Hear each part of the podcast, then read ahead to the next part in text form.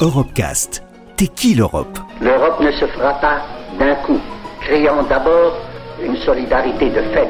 Sur Euradio. Harlem Désir travaille au sein de l'Organisation pour la sécurité et la coopération en Europe.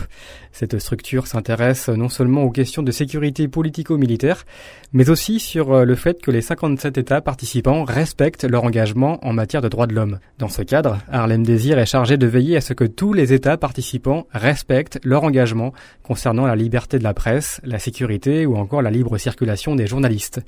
Une mission pour le moins ambitieuse. Harlem Désir.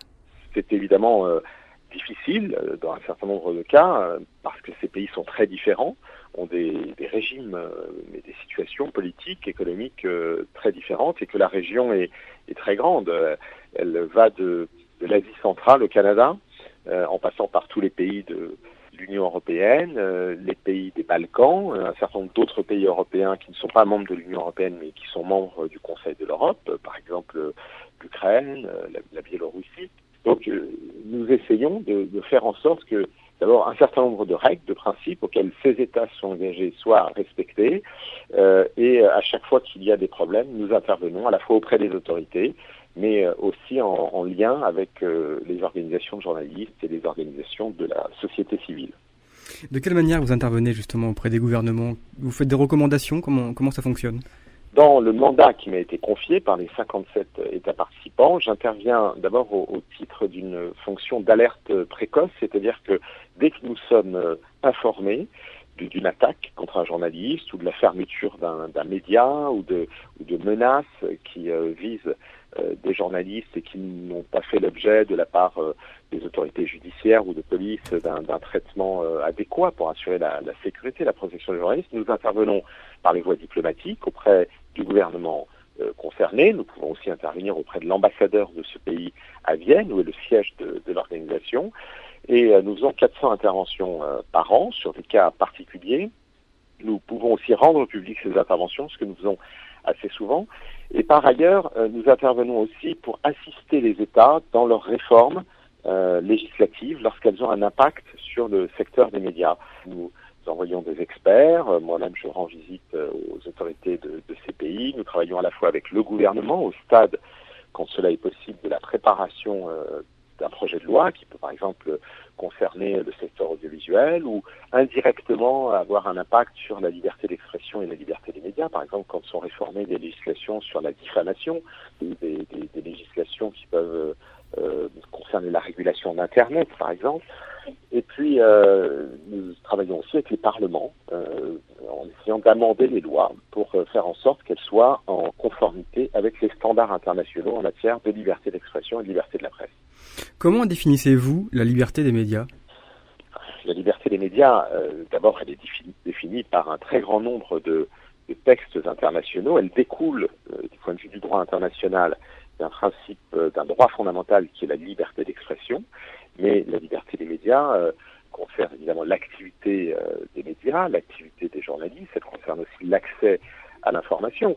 Et en gros, euh, c'est le droit de, rechercher des informations, de les publier, de les partager, et toutes les conditions qui doivent euh, permettre à euh, des médias, à des, des journalistes, qu'ils aient d'ailleurs ou non le statut de journaliste, de pratiquer les activités qui vont leur permettre de faire cela. Donc, euh, quand nous intervenons et quand nous mettons en œuvre le mandat, nous prêtons beaucoup d'attention à l'environnement à la fois de, de, de, la sécurité physique des journalistes, car c'est un des principaux risques auxquels sont euh, aujourd'hui confrontés euh, les journalistes dans de nombreux pays. Ce sont les, les, menaces physiques, les attaques, les pressions, mais aussi à la sécurité juridique, à l'environnement juridique.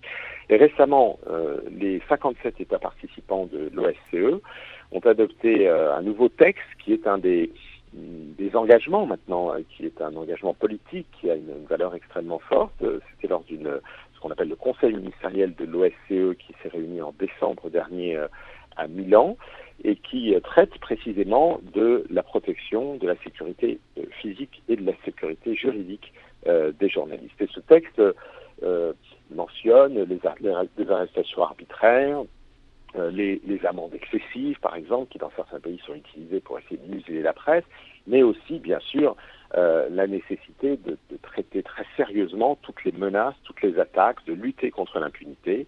Et là, je veux vous dire que c'est un problème très sérieux parce que dans 85% des cas d'attaques contre des journalistes, euh, d'attaques meurtrières au cours des 25 dernières années dans l'espace OSCE, il y a eu une forme d'impunité, soit qu'aucun des tueurs n'ait été arrêté, soit que des tueurs aient été arrêtés, mais pas ceux qui avaient euh, été les donneurs d'ordre, qui avaient été euh, les organisateurs réels de l'assassinat de journalistes. Et je suis aujourd'hui à Malte, euh, parce que cette semaine, hier, était commémoré le deuxième anniversaire de l'assassinat de Daphne Caruana Galizia, une reporter qui avait participé au Panama Papers. Trois tueurs ont été arrêtés depuis son assassinat, mais les, donneurs d'ordre, ceux qui ont payé ces tueurs, ceux qui ont organisé ce crime horrible, n'ont toujours pas été identifiés et arrêtés. C'est une illustration de ce, ce, problème qui est une épée de Damoclès, évidemment, sur euh, la sécurité de tous les journalistes et notamment euh, celle des journalistes euh, qui enquêtent sur les répercussions euh, environnementales de certaines pratiques parfois douteuses. ils deviennent la cible de menaces et d'harcèlement souvent. c'est assez nouveau ce genre de pression, non? Oui, je crois que c'est un, effectivement un risque nouveau qui, qui, qui a concerné probablement de plus en plus de journalistes parce que d'abord le sujet fait, est, cœur de, de beaucoup d'enquêtes. C'est un sujet qui euh, et une préoccupation euh, de plus en plus importante dans l'opinion, euh, les crimes environnementaux, les activités économiques, qu'elles soient industrielles, agricoles, qui peuvent avoir un impact sur l'environnement, la pollution des eaux, des sols, de l'air, les risques pour la santé humaine qui en découlent, à la fois pour ceux qui vivent dans l'environnement des, sites économiques concernés ou pour les, travailleurs de ces secteurs. Et, et, nous avons vu, un peu comme euh, c'est le cas depuis déjà de nombreuses années pour les journalistes d'investigation en général, en particulier ceux qui enquêtent sur euh, des problèmes de corruption, euh, et en particulier de corruption à l'échelle internationale. Je, je, mentionnais Daphne Caruana Galizia, mais j'aurais pu parler de Jan Kuciak, le jeune journaliste qui a été assassiné en, en Slovaquie en, en février 2018.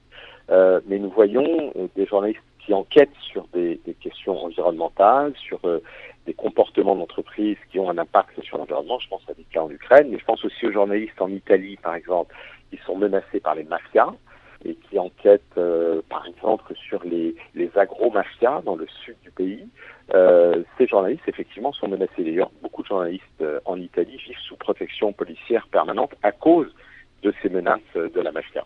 Il y a beaucoup de mesures à prendre, mais la, la, la principale, c'est de lutter contre l'impunité, de ne pas accepter que des crimes, des attaques, des menaces restent impunies, elles soient banalisées, parce que ça, c'est la principale menace qui pèse aujourd'hui sur la sécurité des journalistes. Merci Harlem Désir d'avoir répondu à nos questions. Retrouvez l'intégralité des Europecast sur euradio.fr.